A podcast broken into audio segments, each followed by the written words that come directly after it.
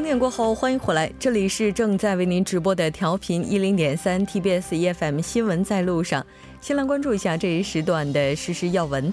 今天下午四点四十三分左右，从首尔站到江南站方向的列车紧急刹车功能发生障碍，出现十节车厢当中只有六节车厢进入站台的事故。为此，二号线中断了大约四十五分钟。下午五点三十分左右，列车运行恢复正常。今天下午五点二十分左右，在全罗南道灵岩郡，包括巴士司机在内的十五人乘坐的巴士发生翻车事故，目前已经造成八人死亡，十一人受伤。据悉，目前伤者被移送至光州广运市朝鲜大学医院以及顺天市韩国医院等。韩国国防部表示，今天已经开始着手拆除最前方地区对北扩音器的广播设施。上述措施是根据南北首脑会谈在二十七日发表的板门店宣言而采取的。据悉，北韩方面是响应韩方措施，已经开始着手拆除前方的扩音器设备。美国白宫当地时间三十日宣布，已经确定对韩国产钢铁免除征收高额关税。韩国通过韩美 FTA 修正的一些修改协商，决定取消美决定取消美国百分之二十五的钢铁关税征收措施的同时，那以二零一五年至二零一七年的平均出口量的百分之七十份额为协商条件。好的，以上就是这一时段的实时要闻。稍后呢，为您带来的是今天的财经风向标。好的，欢迎回来。接下来马上为您带来我们今天的财经风向标。首先，马上连线特邀嘉宾杨帆。杨帆，你好。吴真你好，大家劳动节快乐！劳动节快乐！非常高兴今天能够和杨帆一起在劳动节的时候了解今天的财经风向标。来看一下，今天您为大家带来的是什么呢？应该说，从这个萨德事件的这个影响扩大之后，我们知道乐天玛特哈在中国的门店一下子就变得萧条起来了，然后出售的传闻也是不断的传出。也就在上个星期，就是四月二十六号，援引这个韩国朝鲜日报的消息啊，这个韩国乐天可能会把它在北京的二十二家大卖场和超市卖给中国一家的零售集团。也就是说，这个乐天零售它真正的加速了它在中国的。这个事业也算是他这个重整中国事业有了一些实质的落实和操作了。嗯，是的。那可以说，之前受到萨德影响最大的韩国企业就是乐天集团了。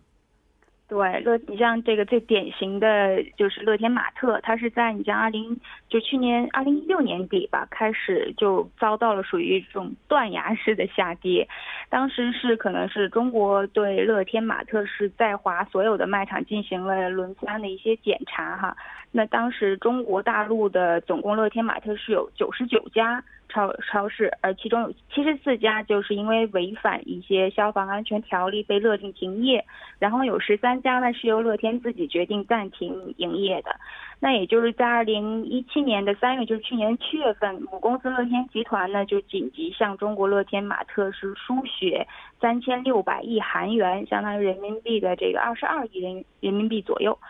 这一部分资金也只不过撑到了这个去年的八月份左右。而这个韩国的乐天集团又给这个乐天玛特进行了第二次的输血，这次注资也基本上是将近二十亿人民币。那即便是有了两次母公司的注资呢，其实乐天玛特的情况也不是很好。嗯，是的，没错。那目前撤离中国市场这个进程怎么样了呢？呃，这去年九月份开始，乐天玛特就是就公开表示，因为他在中国市场的这个业务不定不确定性在增加，一些业务的损失也比较大，然后就聘用了这个国际投行高盛哈，帮他来做这个出售乐天玛特全部卖场和门店的一个出售的事宜。那个时候，乐天也是跟高盛一块儿，下半年开始，去年下半年开始就跟很多潜在的这个收购者进行接洽。但是一直都没有一个好的结果，然后高盛这边也有表示说，最后的竞购者可能是有这样的五家左右。但是就随着上个月，就四月二十六号，这个乐天方主动公布了说跟中国的一家零售公司接洽和协商的这个结果，然后我们才可以了解到啊，大概是可能会跟这家做最后这笔的交易。嗯，是。那前段时间的话，其实在中国沈阳地区的话，还有一个乐天世界的施工。如果要是按照这样一个走势的话，这个情况会有什么样的不同吗？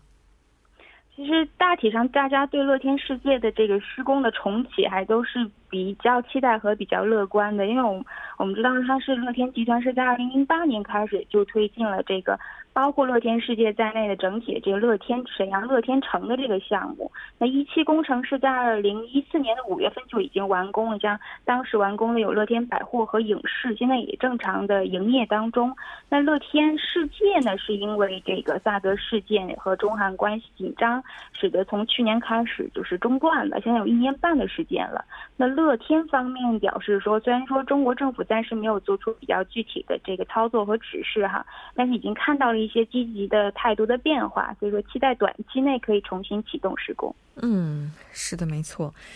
那接下来这个会有哪一方来接受乐天集团在中国这个市场份额呢？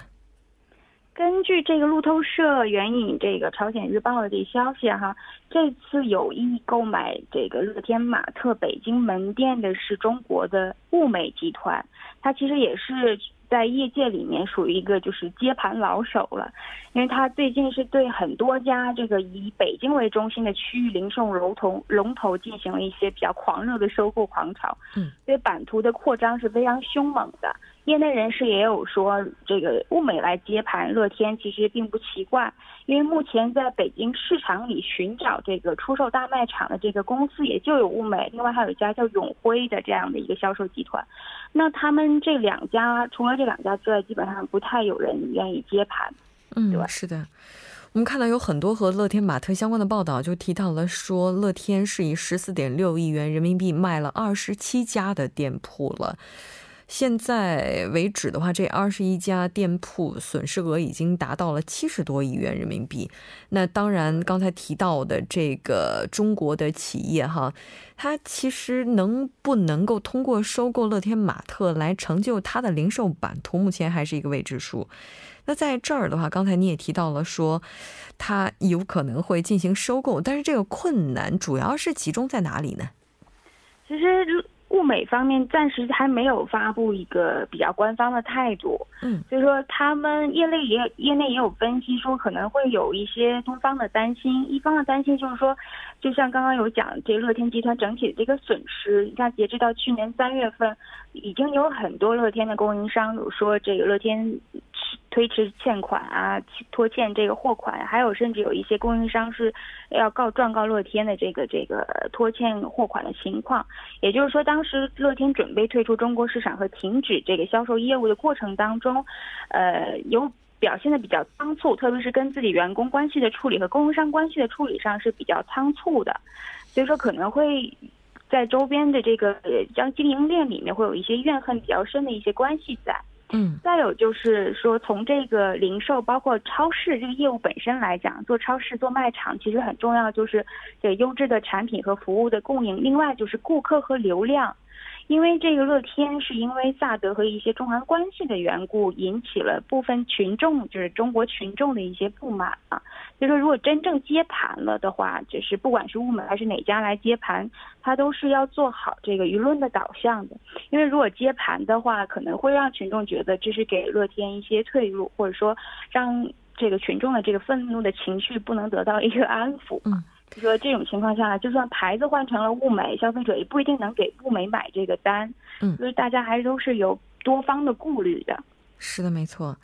这在近日的时候，北京市朝阳区九仙桥十二号的这家超市是被近百人围堵，据说是前来讨薪的。那我们了解到，这一家超市乐天玛特，它不仅仅现在存在着拖欠工资的情况，而且也存在欠供应商货款的问题。可以说，目前这个情况确实是非常糟糕的。那在接下来的话，我们也需要去关注的就是中国市场的这个态势。嗯，其实中国现在这个市场整体来讲，零售业做就是也比较不好做，因为传统零售业和新零售业之间现在属于一个交锋的状态，当然是说互助的一个情况，呃，也有很多这个这个门店是有需求的。但是说，呃，这个市场是有需求也有空间的，可能说这个品牌在接手上和在接触上来讲呢，是有一些顾虑的。嗯，是的，没错。但是无论如何，对于物美来讲，也许此刻是低价购买的一个好时机。但是未来怎么样去放大优势，补充运营上的不足，也是一大难题了。好的，非常感谢杨帆带来今天的这一期节目，我们下期再见。谢谢大家。稍后来关注一下这一时段的路况、交通以及天气信息。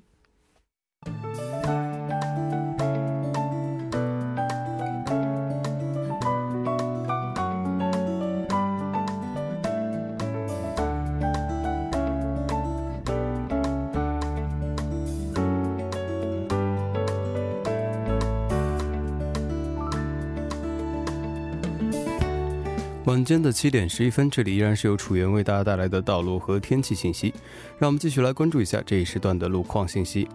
在东部干线道路圣水大桥方面，上界桥至马德地下车道的路段，由于晚高峰的关系，道路拥堵。相反方向，岳林桥至越界一桥路段，由于车流的增加，拥堵也是较为严重的。接下来是在北部干线道路九里至下月谷高速入口的路段，由于车流的汇集，出现了交通停滞。相反方向，道路通畅，您可以放心通行。下一则路况来自于内部循环路圣水大桥方面，红济高速入口至红之门隧道路段，由于受到流量大的影响，道路拥堵。相反方向，越谷高速入口和成山高速入口的路段，由于进出的车辆过多，导致该路段的下行车道目前也是拥堵较为严重。还请各位车主朋友们参考以上信息，小心驾驶。好的，让我们来关注一下天气。由于受到从西南方而来的气压槽影响，南部地区和济州岛等地将会迎来降雨。今天晚间降雨将会逐步扩散至全国各地。明天伴随着低气压的离境，南部地区的白天和中部地区的晚间将会逐渐放晴。由于降雨的关系，气温将会维持在较低的水平。明天的气温和今天相比将会下降五度以上，还请各位听众朋友们注意适时增减衣物，小心感冒。好的，来关注一下首尔市的天气情况。今天晚间至明天凌晨阴有小雨，最低气温十七度；明天白天阴有阵雨，最高气温二十一度。好的，以上就是这一时段的道路和天气信息，我们稍后再见。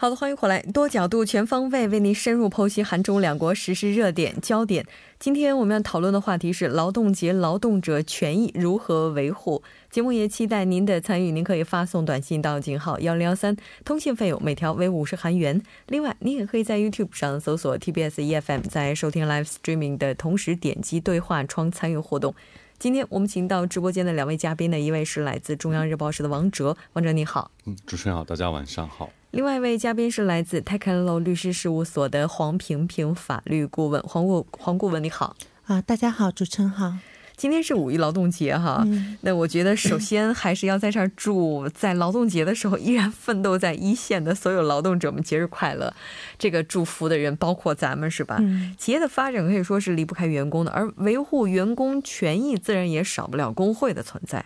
然而，作为韩国最大企业集团的这个 S 他们家，可以说是韩国人从出生到死亡都离不开的这家公司哈。近日，由于涉嫌阻碍员工成立工会，遭到了韩国检方的调查。那这段期间呢，韩国财阀的这个卡基风波，然后一直在今天这个劳动节哈，咱们还要讨论这样的一个。撸主所谓工会的问题，可以说也是希望去帮助劳动者知道怎样去维权。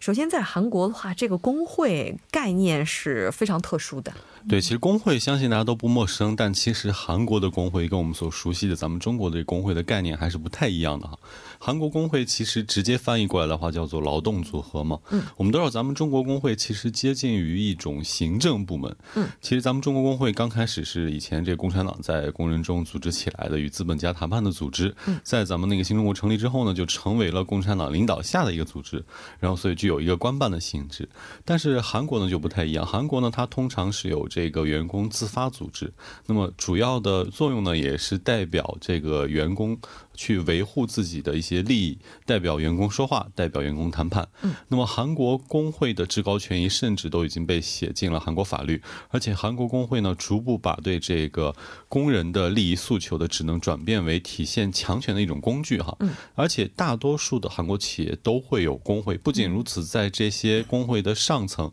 还有这个行业工会，所以说这个工会还是比较多的。因为据我所知，我们好像还有女女性的工作者工会哈。然后其实有没有工会，很很多人可能觉得跟我没什么关系。嗯。但是其实根据韩联社之前的一个报道，韩国的大企业当中，呃，有工会的大企业和没有工会的大企业和没有工会的小企业，他们之间的这个薪资待遇的差还是很多的。嗯，对。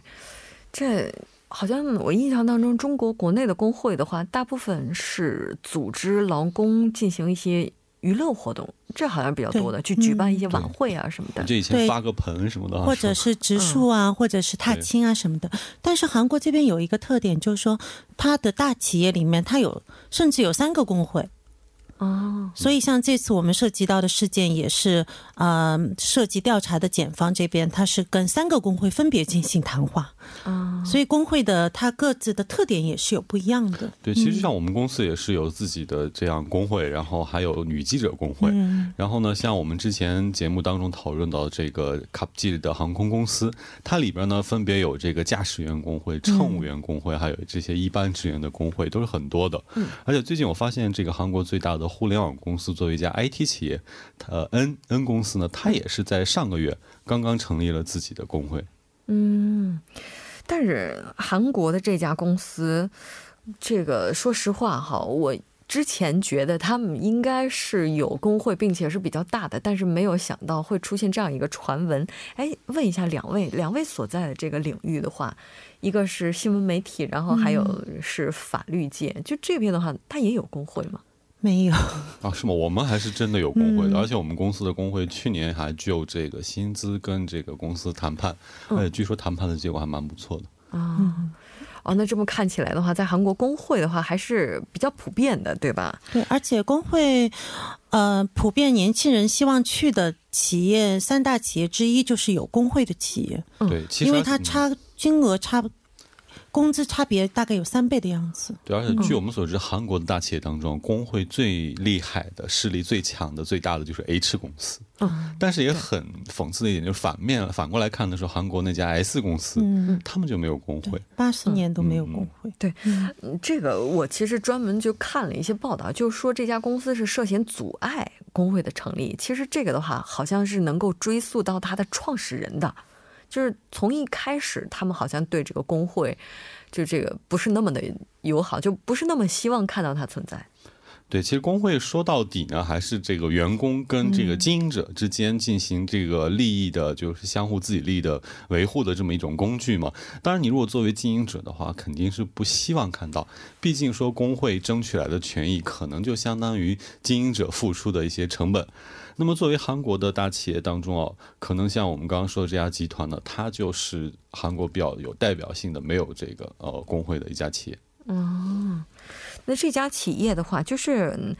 就就他涉嫌阻碍员工建立工会这事儿，到底是真的还是假的？真有吗？对，其实这个呀，还是在这个首尔检察官此前对这个该集团涉嫌呃行贿前总统李明博的调查当中发现的一些文件当中被披露出来的。这家公司的顶级企业集团，也就是说它上边的上层的控股公司呢，曾经制定了联合打击策略，试图呢阻碍员工建立工会。这些都是一些文件哈，文件内容包括有这个员工企图成立劳工工会的话，公司呢会立即采取行动查处员工。并且严加惩戒，以儆效尤。那么预先铲除这个集团内成立工会的任何势力。他还透露呢，公司另行成立了一个叫做劳资协议会的组织，负责阻碍员工成立这个工会。哈，其实二零一三年的时候，韩国议员就曾爆料，三呃这个 S 公司的内部呢有妨碍和瓦解工会成立的文件。甚至提到了他们会用这个逼迫员工辞职或者跟踪尾随等非正常手段。那么该公司呢也一度因为没有工会而臭名昭著。那么韩国的社会团体呢说，为了民主化律师的联合，有这么一个社会团体，当年就曾经提出了这个诉讼，罪名呢就包括违反工会法、个人信息保护法。但是随后呢，检方都撤除了大部分的指控，并且结案。那目前呢，这次随着这个调查呢又一次浮上水面。所以很这个事件究竟会怎样呃处理，也是吸引很多人的关注哈。其实无独有偶，上个月的时候我刚看到一条新闻，就是说韩国的一家大的钢铁公司，他们的这个工会很强，但是在工会往往争取到权益之后，他会有一个秋后算账啊。就当时有好多员工会被派去不停的接受教育，比如说他其实是负责生产的，他让你去学物理，然后最后让你去学中文，然后每次学完了之后要考试。考试不过呢，就减工资，所以这样一种变相的方式，可能也是去阻止这些工会的一些更多的行动啊。嗯，我不知道我看的是不是一小道消息啊，就说 S 这家公司就为了阻碍工会的成立，就可能会对一些头目的这样的一些领导型的人物，对他们进行一些这种攻击。我甚至看到说，有一些人甚至在这个过程当中就自杀了。那接下来检方对他已经是开始调查了哈。那如果真的要是查到的话，那这家公司他可能会涉嫌就怎样的一些法律的这种违规行为呢？